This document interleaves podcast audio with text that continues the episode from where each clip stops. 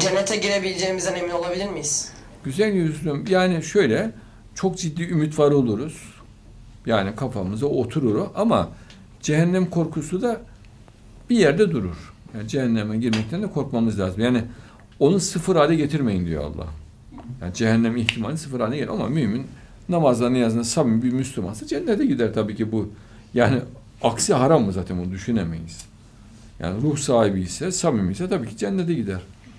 Ama mümin Allah korksun gene de diyor. Yani e, bir korkuyu devam ettirin. Bu gerekiyor. Yani mümin çok ferah olamaz. Çünkü o zaman e, hata yapma ihtimali yükseliyor.